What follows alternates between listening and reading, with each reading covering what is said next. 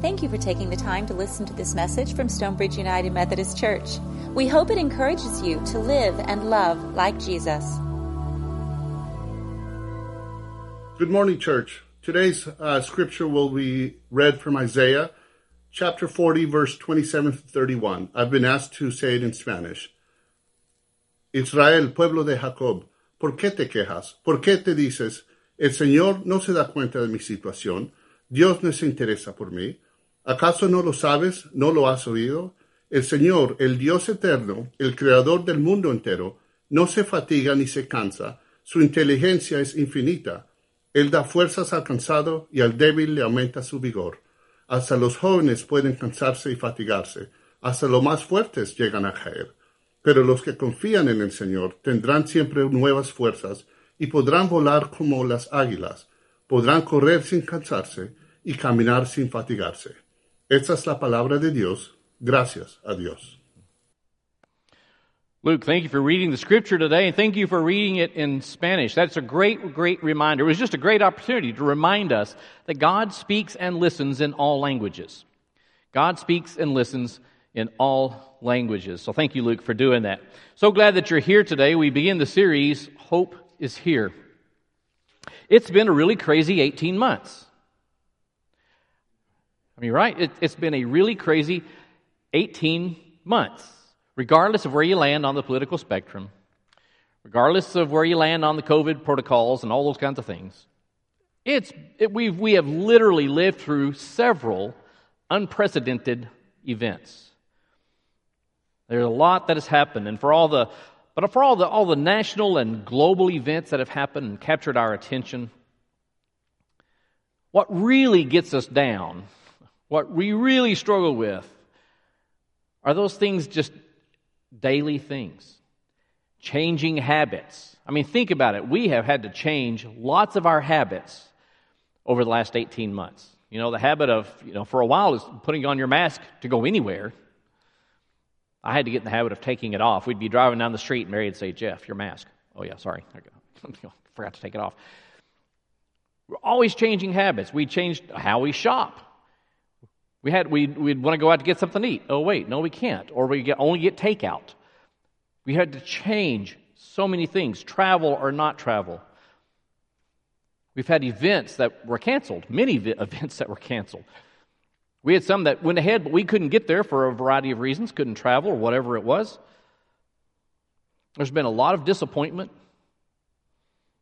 I mean, there's been massive amounts of change in our daily lives now, I don't mean to minimize the, the big events nationally and globally. I'm not trying to minimize those. It's, it's just that so often those things, they, we read about them in the news and, you know, and we get angry and we commiserate with our friend and we argue with our neighbor and we shake our fist at the social media and whatever. And at the end of the day, it doesn't really affect how we live. What really affects how we live are those day to day things and that, that constant change begins to make us to lose hope, to lose confidence, to think, why try?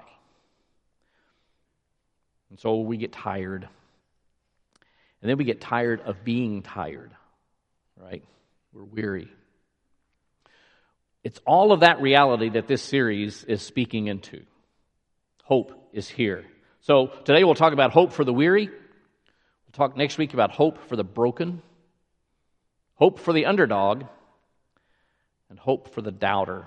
Now, I'm guessing that any of us can look at that list and think, I, could, I can relate to that one. There's something in there that we can relate to. So there is hope. So I encourage you to be present all four Sundays for this series, and I, and, and I encourage you to invite someone. Out of care for another person, invite them. Because if we believe that this word of hope is important and helpful and good, we would want to share that with somebody. And my guess is you know somebody who needs a word of hope. So I invite, encourage you to invite someone. And, and you may, they may say, well, I don't want to get out and go to church. I don't want to be around crowds. Great. We have a live stream, a service at 11 o'clock. Invite them to that. Some way to connect to this word of hope that we have. And so, what a, what a hopeful word from Isaiah chapter 40. God's people have been exiled. They've been in, they've been in Jerusalem. They've had, they, you know, had their own kingdom. They get overthrown, though, by the Babylonians. And they, many of them, not every single person, but many of them, I mean, everybody's affected one way or another, have to leave. They are forced into exile to go to Babylonia, to live in a different land with different cultures and different religions. A place they, they don't want to be. It's not home. It's not Jerusalem. It's not the promised land. This is devastating for the people, completely devastating. So, talk about needing a word of hope. So you have Isaiah 40, which is just beautiful poetry all the way throughout. I'm, I'm, not a, I'm not that much of a poetry fan, and I love Isaiah 40. Just beautiful poetry all the way through to remind them that, that God is with them.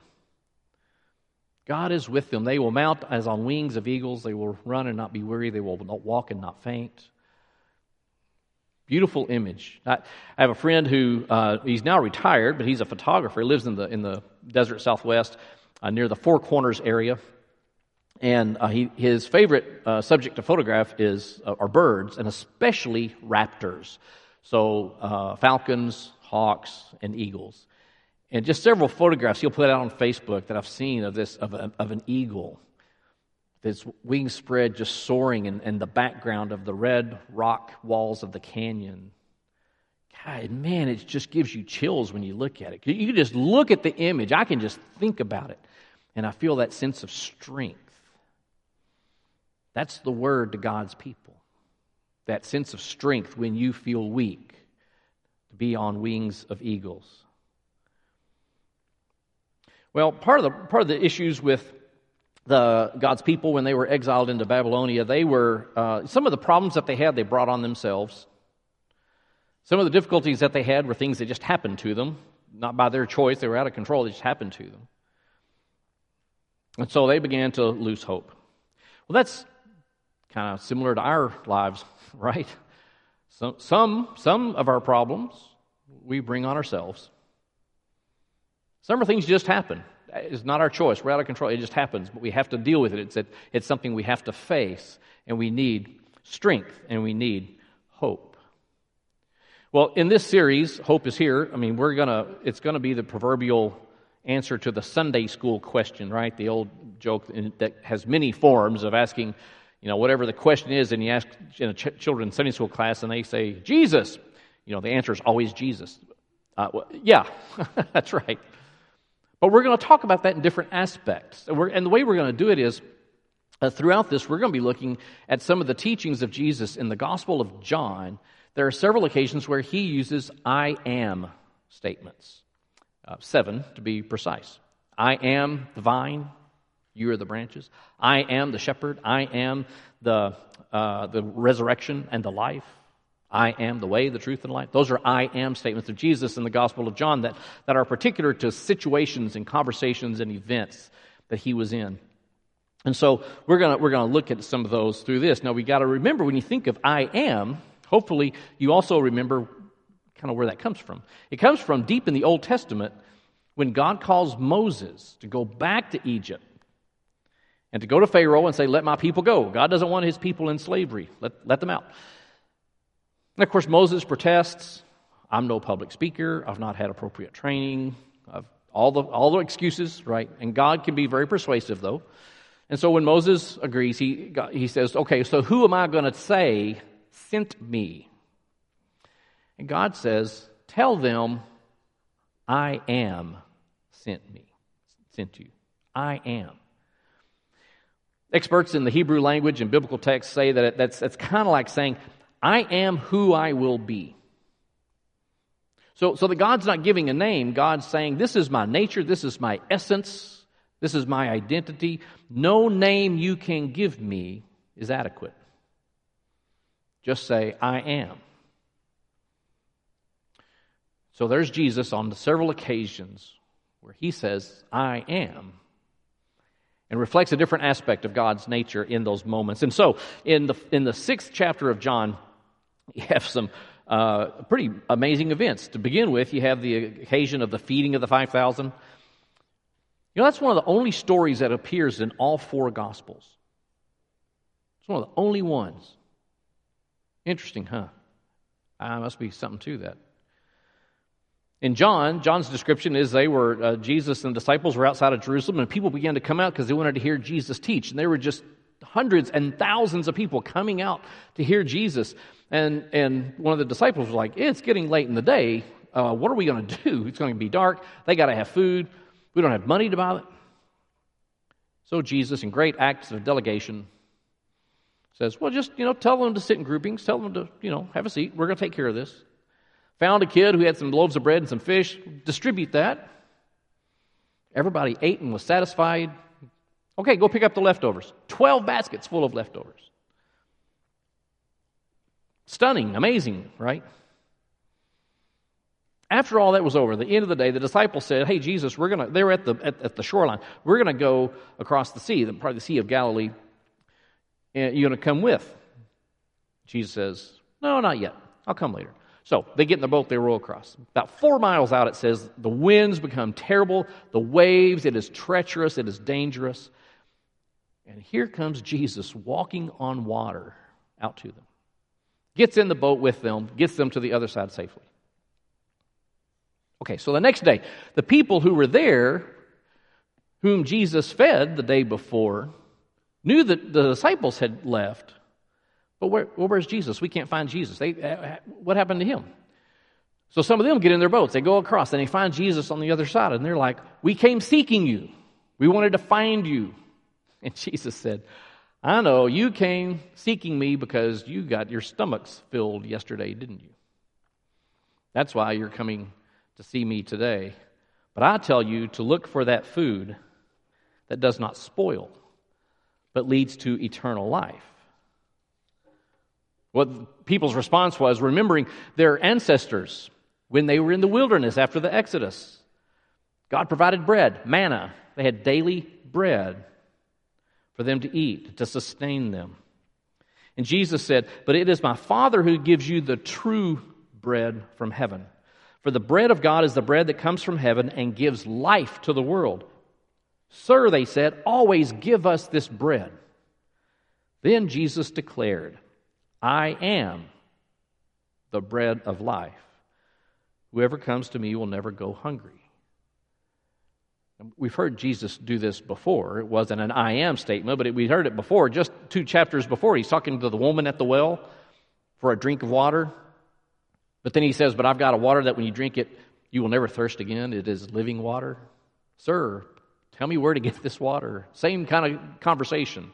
That he takes a literal thing and deepens the meaning, changes the, the understanding of it. I am the bread of life. Whoever comes to me will never go hungry. That sounds like hope for the weary to me. Let's break this down just a little bit. So the people came to Jesus because they were craving temporary answers to prolonged realities. They were craving temporary answers for prolonged realities. I mean, one of the things they said to him was, What's the sign we should look for? And you know, and I, I know we have the advantage of distance and time and understanding, but, but you want to say, Really? He fed 5,000 people.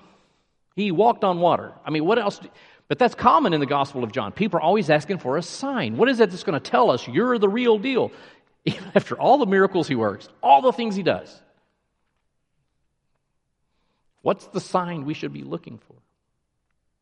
Craving a temporary answer to prolonged realities. What's the next shiny thing that will get my attention?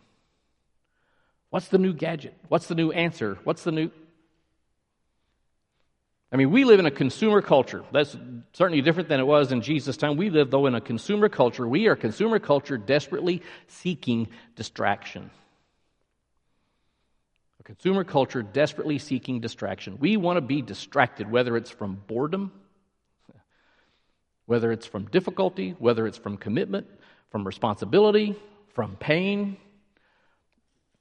We want to be distracted.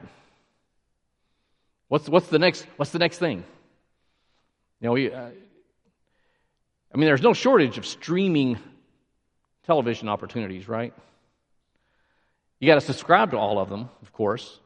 The new series gets advertised, and oh, oh, we want to see that. Uh, well, we don't have HBO Max. I guess we'll, okay, I guess we'll better do that. Oh, we don't have Showtime.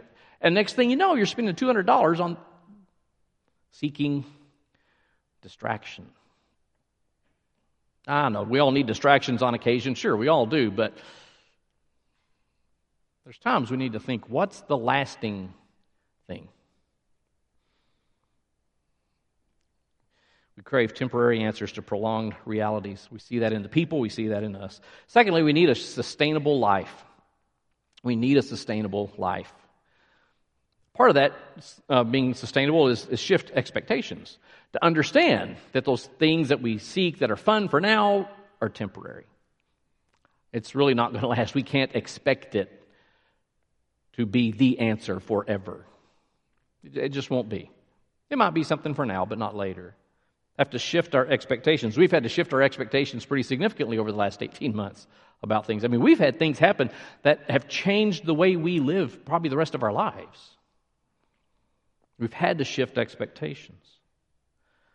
But one of the, one of the things we need to have a sustainable life, and we've talked about this very recently, is to have the gift of rest. The gift of rest. Instead of the frenetic activity of seeking those temporary answers, the gift of rest. One of the passages that we used in the series we just finished last week of Soul Reset, uh, I'm going to read it again because it, it ties in well, connects us well from that series into this series, is Matthew 11, 28 through 30. Jesus said, Come to me, all you who are weary and burdened, and I will give you rest. Take my yoke upon you and learn from me, for I am gentle and humble in heart, and you will find rest for your souls.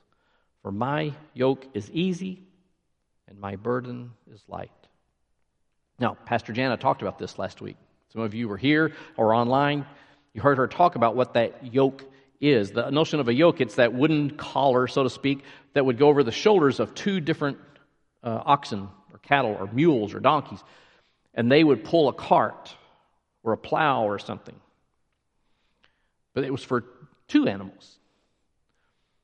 It's like Jesus is saying, Here, take this, and you just go. Go forth and prosper. No, it's, it's we're doing this together. That, that Jesus is going to be shoulder to shoulder with us. It's not all on me to carry the load, to figure out all the answers, know all the things shoulder to shoulder with Jesus. We need a sustainable life. But we need each other.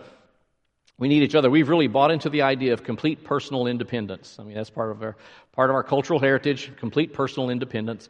Uh, if you've uh, had a child in your home in that range of, you know, somewhere two, three, four years old, they begin to be pretty independent, right? Uh, I remember my daughter asserting her independence pretty uh, firmly uh, on occasion, in a nice way, actually. She wasn't belligerent at all, but trying to help her learn something or do something, I'd sometimes say, Here, let me show you, or let me help you. And she, she'd just say, I do it myself. Yes, ma'am. That was her. I do it myself. Well, that's, that's a developmental thing. We understand that. That's fine. Sometimes we just hold on to that, though, don't we? I do it myself. Part of it's because sometimes we have trouble trusting somebody else in our life. We've been burned, we've been hurt. I just do it myself. Fact is, we need each other. You know, this, this idea of uh, a focus on personal independence, this focus on my rights are more important than anybody else. You know, the Bible teaches that nowhere, right? The Bible doesn't teach that anywhere. Anywhere. It says from the very beginning, we were created for relationship. And God called a, certain, a people together to be God's witness, and part of that was the ways that they were going to live together that were distinctive to reflect God's nature and God's purpose. And then after, after Jesus' life, death, and resurrection in the early church, it was described as the body of Christ. And the body can't be complete if the part of the body is missing or gone or rejected. No, we all need each other. That's the only way we'll know completeness. You can't know it on your own. It's the only way is to be in relationship to others. And when we're the body of Christ, that's when we can know what it means to pray for one another, to love one another, bear one another's burdens. We need each other. So we can't just keep craving temporary answers for prolonged issues. We need a sustainable life. We need each other. So there is hope for the weary. So I'm going to ask you to do three things this week. Uh, I know sometimes we say, I just want you to do this one thing this week. I think you're advanced on this. You can do this. Three things. One is at some point this week, I want you to, I want you to do something. I want you to receive the gift of rest. Now, I know you're thinking, oh, sure, I'll take a nap sometime. That's not exactly what I mean. Sure, take a nap. That's fine. Naps are good. But I mean to consciously, mindfully be aware that the promise of Scripture and the intention of God in the gift of the Sabbath is to give us the gift of rest. And to just be, not scrolling through social media, just rest. Now, inevitably, someone's going to call you or they're going to walk in the room and say, What are you doing? So, tell them, I'm, I'm receiving the gift of rest right now. You should too. To pause, to understand. All of life doesn't depend on my frenetic activity. Because if I share a yoke with Jesus, He's here too. And He says, I'll give you rest. Mindfully receive the gift of rest sometime this week. Secondly, evaluate whether you are simply seeking distraction. As you go through the day, as you make your decisions, as you choose to do things, am I just seeking distraction? Or am I seeking something deeper? Again, I know we need distraction on occasion, but sometimes what's the deeper thing that I need here? Be aware of those choices that you make. Because if we just keep choosing temporary answers, we'll just keep getting frustrated and unfulfilled. The third thing is reach out to somebody. Reach out to somebody. Surely there's somebody you haven't seen in a while. You think, oh, I wonder how they're doing. Or someone you know has, been, has gone through a tough time. Or somebody just pops into your mind. Reach out to somebody. They, they may well need you to reach out to them. Just reach out to someone. Say, hey, just thinking about you checking in. Whether or not you invite them to church, reach out to somebody. Those three things begin to help us to understand that there is hope for the weary, to receive the gift of rest, to make sure we're not just seeking distraction, and to reach out to others because we need each other. There is hope for the weary. Let's pray. Oh God, we thank you for uh, the hope that we have in Jesus who is the bread of life, the living water, one who can feed us and fill us completely. That we can know completeness and wholeness through him. So, God, we pray that you would help us to open ourselves to the presence of Christ in our lives in such a way that we would not simply seek temporary answers, that we would reach out to other people, and that we would receive the gift of rest. We thank you that you love us so much that Jesus will take that yoke with us and be shoulder to shoulder with us as we go through the days ahead. And we pray in his name. Amen. Thank you for listening to this message from Stonebridge United Methodist Church. You are invited to worship with us every Sunday morning at 10 a.m. For more information, visit our website, mysumc.org. Have a blessed day.